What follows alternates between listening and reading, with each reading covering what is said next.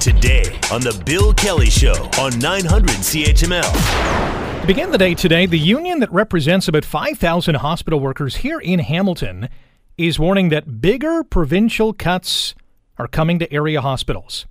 Just you wait, says CUPE. Hamilton Health Sciences and St. Joe's Healthcare are being told to trim their budgets by $42 million this fiscal year. HHS has been told to cut $30 million from its $1.3 million budget. St. Joseph's has to trim 12 million from its $550 million budget. And since 2011, HHS has had to cut its budget by $200 million. St. Joe's has swung the axe to the tune of 94 million. Joining us now on the program is Michael Hurley, the president of CUPE's Ontario Council of Hospital Unions, and he joins us now. Good morning, Michael. Oh, good morning. Thanks for joining us Thank today. you. I, I know you guys are doing a uh, news conference at 10 o'clock this morning uh, outside the HHS administrative offices on King Street West, so we appreciate uh, the time this morning.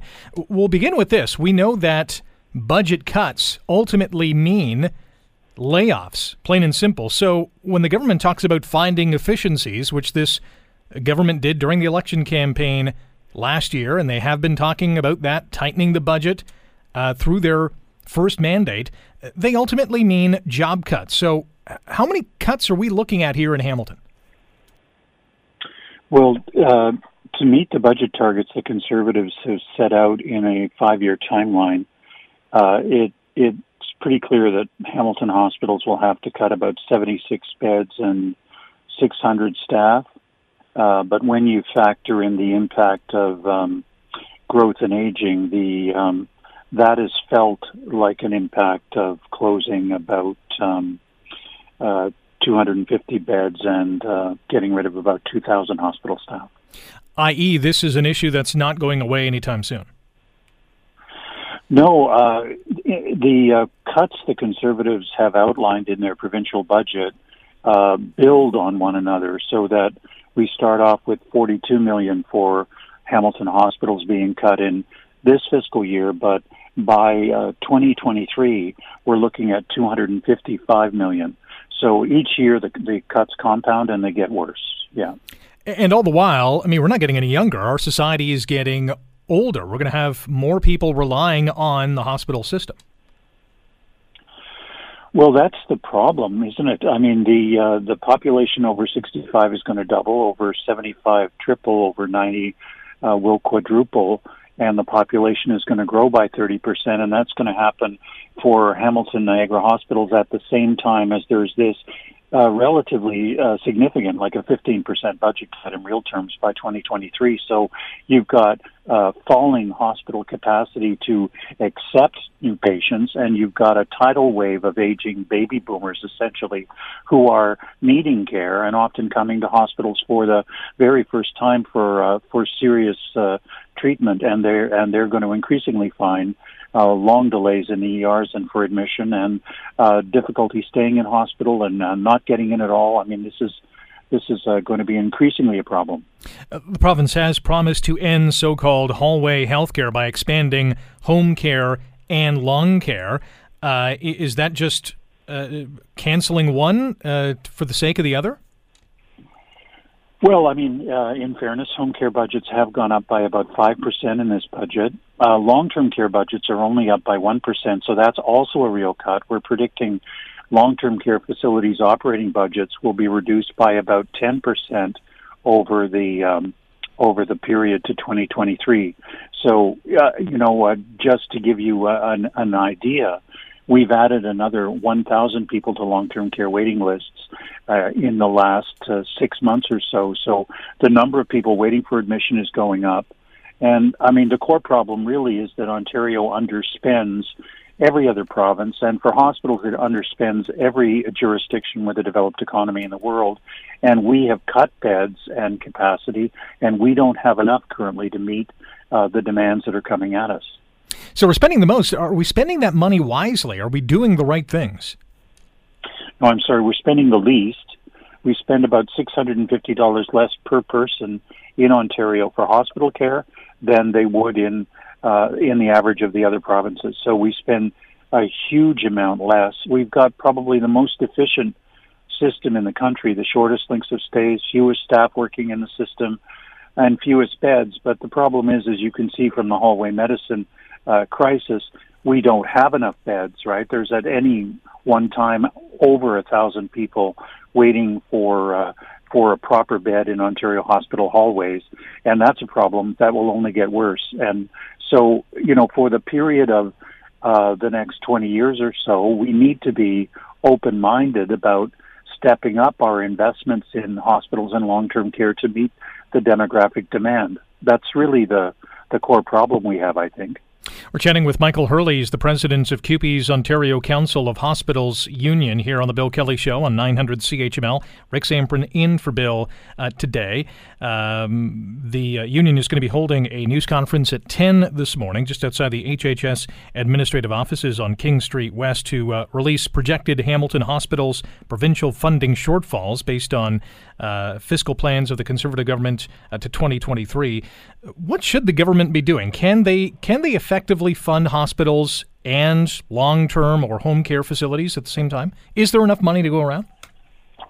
Well, I mean, the pro- the practical problem the Ontario government has is that uh, you know it's been committed since the McGuinty government to uh, having the lowest level of corporate taxation of any province in in Canada or any state in the United States. So we're, we're the very lowest at the bottom of 60 jurisdictions uh, on the continent, and uh, you know uh, we have to we have to revise that up, unfortunately, um, and the and the uh, you know, there's really no other alternative because we don't have enough spending going on in the short term. And I'd emphasize that the investments that are required to meet the uh, the challenges that are coming as the baby boom generation ages, those those investments are not required as as the baby boom generation starts to recede. Then you can withdraw those investments. The question is, like you know, in the in the uh, 1950s and 60s when we were faced with a population boom, we we uh, we didn't uh, meet it by uh, you know, uh, by not building schools. We built schools, we built universities, we accepted the demand, we met it head on, and we met our social obligations. Now, as that generation ages, we're not prepared to meet its oblig- our obligations to to their healthcare needs, and that's simply not right. It's interesting as the population ages, we know that they're going to rely more on the healthcare system as they get older, um, but budgets seem to be going the other way. Shouldn't it be the reverse, knowing that we're going to have a bunch of not only baby boomers, but the, you know the following generations accessing healthcare, and some of that will be hospital related. I can't recall the last time a hospital budget went up. Uh, in real terms, uh, uh, hospital budgets, uh, you know, um, uh, have uh, been kept under their real costs for some time, and you see the impact. You know, they're they're and it's not sustainable, and I don't think it's morally sustainable either. I mean, what what the uh, life experience of somebody who's very seriously ill is in a you know in a hallway that they're they're relegated to you know this plank really that's on wheels that they that they lie on. They have no no privacy. They might have a privacy screen, but they're under bright neon lights. They have no ability to have a conversation with a chaplain or a or a doctor or a nurse or a family member about what might be, you know, uh, very serious illnesses or even their final their final moments. They have no access to a to a washroom. You know, like that's not a uh, you know, that's not a, a dignified way for people to be treated in a very wealthy province. And it simply reflects our unwillingness, uh, you know, to meet the costs of providing care to an aging and growing population. And it's, it's, uh, you know, it's the same. It's true in long-term care. The, uh, the long-term care facilities in Hamilton have been effectively transformed into what used to be, or, uh, you know, organizations like St. Peter's, complex continuing care, chronic care hospitals. They've had no uh, addition of, of staff, and and so uh, you know there there there is um, you know um, an inability of the staff to meet the uh, the complex needs of those of those residents and to and to provide them with the kind of care that they need to, and that's not right either. Should mention too that I mean, just increasing budgets isn't the only answer. Throwing money at, a, at an issue or a problem isn't going to solve it. You need to have a solid plan in place as well. No, absolutely. But, you know, bear in mind, Ontario has restructured. You know, uh, Hamilton area hospitals and Niagara hospitals have gone through uh, intensive restructuring and it's still ongoing. Um, you know, there's been a reorganization of home care.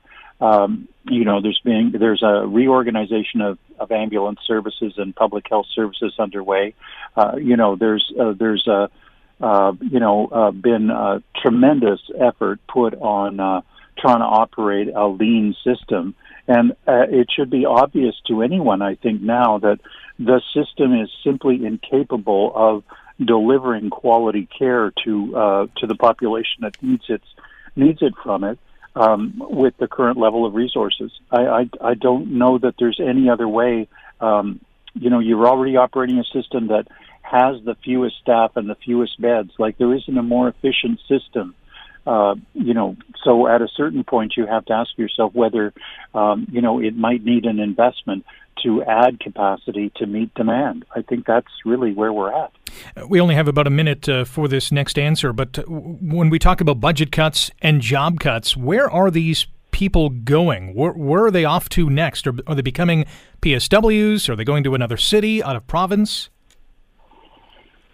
Well, I mean, the hospital, uh, the hospital contracts, the hospital collective agreements are are are pretty, uh, you know, are pretty um, uh, uh, good, and typically, um, you know, uh, unless there is a uh, a large layoff, and we'll start to see that, like a large cut, and we'll start to see that happen um, as we go out a couple of years.